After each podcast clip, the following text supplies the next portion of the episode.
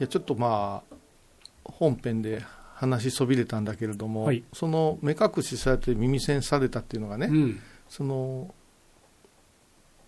まあこの五体満足うん、で、お前らはその目もいいしうん。耳もいいから、うん。このくらいでええよっていう手加減が邪魔をしとるって言ってねうん。で怒られました。でうん。どういうことかというと、病に伏して年を重ねて今死にゆく者がいかに安心するかっていうのは古物仕上げではどうにもならんし口先のお経ではどうにもならんのじゃっていうことでうん。教えてくださるのねだからそれでも私は考え方が変わってうん。構造寺の住職になった時になるべく極彩式に戻してあげてくださいって言って30年かかりましたけどね全部今五体満足な仏様が戻ってきてお金はかかるんですけど不思議となんとかなるんですよね。こういうことのあーほんまかって言われるかもわからんけども必死ですよその時は、うん。でもなんとなく治っていくんですね。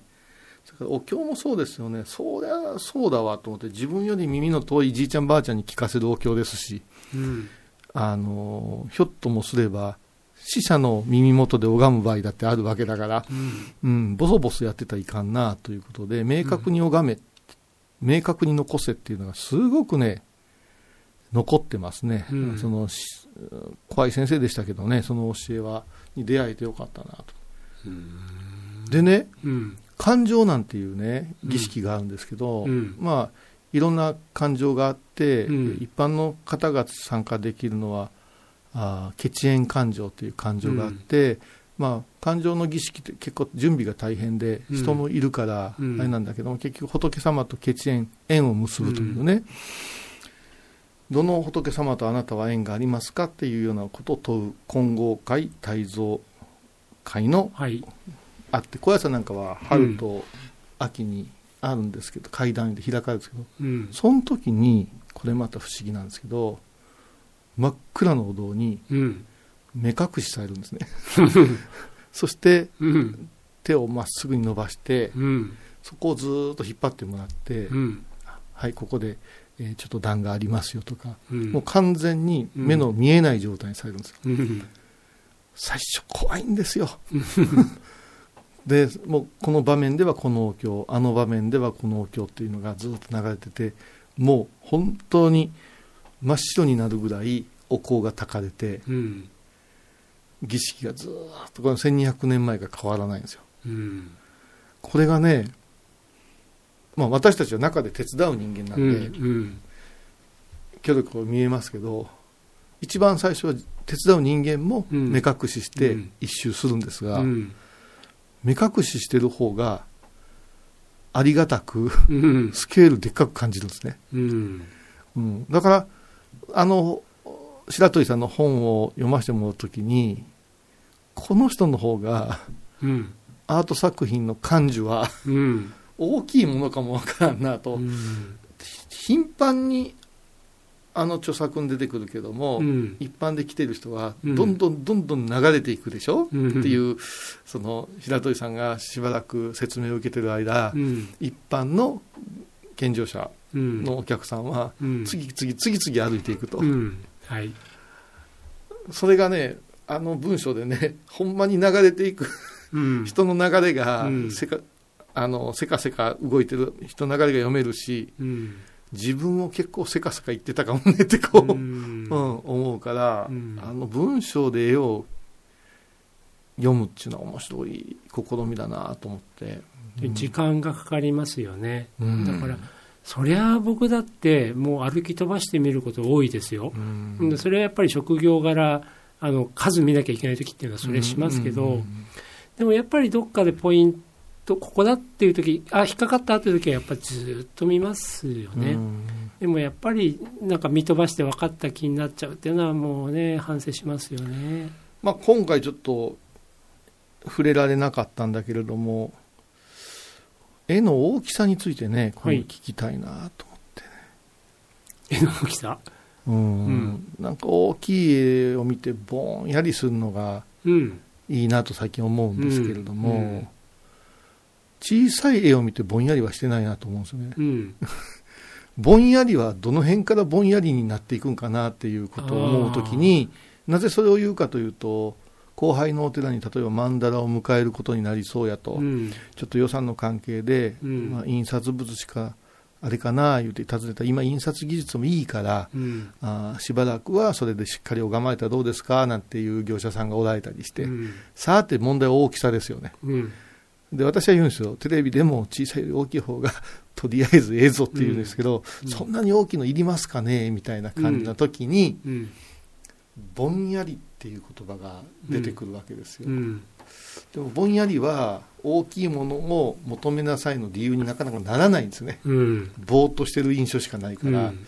この辺をね、まあ、次回でいいんで、絵の大きさ、うん。倉敷国際ホテルだって、うん。あの大きさだからさ、うん。あれ、ほんま、あそこ倉敷の入り口にしたらええのな思いますよ、ほんまに。でも高野山とかにある曼荼羅とかうんうはん。かなり大きいでしょ？むちゃくちゃでかいです、あの、チマンダラとかね。ですよね。はい、だからそれが答えだと僕は思いますけどね。うん。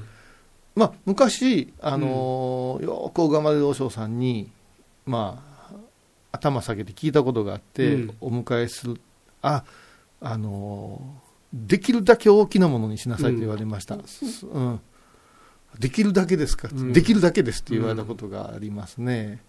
だから絵を見てぼんやりするためにっていうことだけじゃなくって、うんおそらく密教の中でさまざまな行を積まれる時の、まあ、自分の目の前に置かれるものはうんうんうんうん大きいふうに越したことないと思いますね。あうんっていうのは次回に取っといた方がいいんですね。ーいや、た多分でも、この1ヶ月でまた、あの、2人が刺激的なやり取りをして話変わってくると思いますんでね。あのもう答えは視野を追うことだと思いますね。あ視野を追う。ほんうんほんほん。やっぱり小さいものは自ら見に行ってうん。観察をするっていうこういう能動性がすごく強いけども、うん。やっぱり黙ってても自分の目が見えるところが全部覆われちゃうっていうのは目も泳ぐだろうし焦点どうしたらいいだろうしその感覚は絶対ありますよね。だから現代絵画で巨大な画面描かれる方何人もいらっしゃるけども、うんうんやっぱりそれは一つには視野を追うっていうことはすごい大事ですよね。うん。まあでも、ライブハウスのライブもええけど、大きな、こんなに人入れてどうすんかいなっていうような、客観的に見たらそうだけれども、うん。ね、10万人いますって言われたら、やっぱ10万人はすごいもんね。でもその時にうん。僕こういうさんのところのお堂に入らせていただいた時に、はいはいあ視野を追われてるなと思うわけですよ。ほ要するに目の前の一枚の掛け服じゃなくて、うん。うん空間そのものが視野を追ってるわけだから、あこの中でぼんやり目が泳ぎゃええんやなって思って体験させてもらいましたけどね。よくうちの本堂は小さいながらベスト配置って言われるんですよ、うんそれは私がしたわけじゃなしに、ん。まあ、歴史上しっかりした人が守ってるからだと思うんですけど、あれより一回り大きなものを作りなさいと言われたらうん。はてどうするかっていうのはもう毎日シミュレーションしてますね。あと、うんうん。まあ、当時さんなんて、うん。まあ、立体曼荼羅なわけですよね、仏像がどんどんどんどんって、はいはい。あの太陽光の入れ方ってどこだったんだろうなってすごい関心ありますね。今時は観光資源として照明人工的にやってて一つ一つ見えるようにしなきゃいけないけど、であれ本来もっと多分暗い環境でもっちゃくちゃ暗いです。ですよね。そこであの中にいたらもうたまんねえだろうなと思いますけどね。むちゃくちゃ暗くて、うん。で、まあ、花の香りと、うん。香の香りと、うん。お灯明がゆらゆらですから、うんまあ、大仏様もそうなんですけどね、あのー空海さん悩んだ時大仏様に21日間おこもりさせてもうて、うん。今の大仏様の神々しさではないと思うんですよね、うん。もう、畏怖の念というか、うん。あの大きさのものが物言わん、うん。だって本来もっと大きかったわけでしょ？そうそう空海様の時はね。だから、いや、あのね、密教寺院は今でこそですけど、本当、雨戸開けることがないぐらい暗いです。うん。うんうんそれはまさに視野を追うっていう点ではよくできてるんだろうなと思いますけどね。ならまあ、その目の見えない方うんの環境の中にもそういう広げれる力を持っていらっしゃる方がおって、うんだから、そうか、そあのね、文章でしか出してないんですけど、メールマガジンのうんご感想に、うんあの目の見えない方からの感想がよく来るんですよ。代筆母っていうとか、うん。友人って書いたけど、で、まあ、音声読み上げでうん。見てくれて、うん。今日の言葉勇気出ましたとか、うん。ええって思うんですよね。もっと他のアプローチがあるはずなんですよ。うん。音の発信も今してますから。うん。でもやっぱし、その短文でもね、うん。文章を読んでもらって広がる世界っていうのもあるんでしょうな。うん。うーん、あーまあ、面白い歌なんやけど、本当に多様性の時代で。うん。うーん。でも本当に、ね、人の肉体っていうのは密教の世界でもいろいろ考えられていて、うん。私たちはつい障害って言葉を使ってしまうけれども、うん。やっぱりキャラクターとしてちょっと目が見えない。ちょっとでしたけど目が見えないとうんかいろんな特性があるわけで、うん。でも逆に閉ざされてるからこそその可能性に気づけるっていうこともあると思うんですよね。ううん。んだから今のねあの目の見えない方からどんなお返事が来たかその元のお話わかんないですけども、うんうんなんか小井さんのお話とか密教に関わるお話伺ってたら、その自分が今できてないっていうことをただ単に肯定するんじゃなくてできてないからこそに気づけることとか、うん。体得できることっていっぱいきっとあるんだろうなって気はしますよあのね。そのかご感想の感性はちょっとびっくりすることが多いですよね。うん。うん。だからこれにまだ触れるっていうことでさうん。物事があるわけじゃないですか、うん。なんか指先とさ唇が人間一番触れてうん。その瞬間は脳のうん。考えるいう機能が止まるんですって、うん。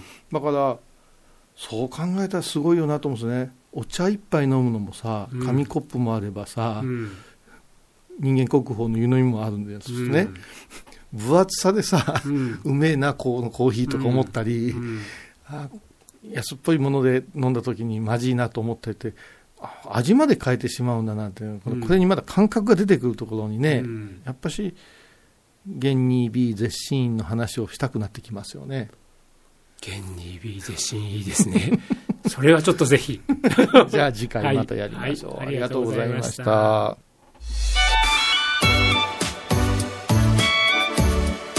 1999.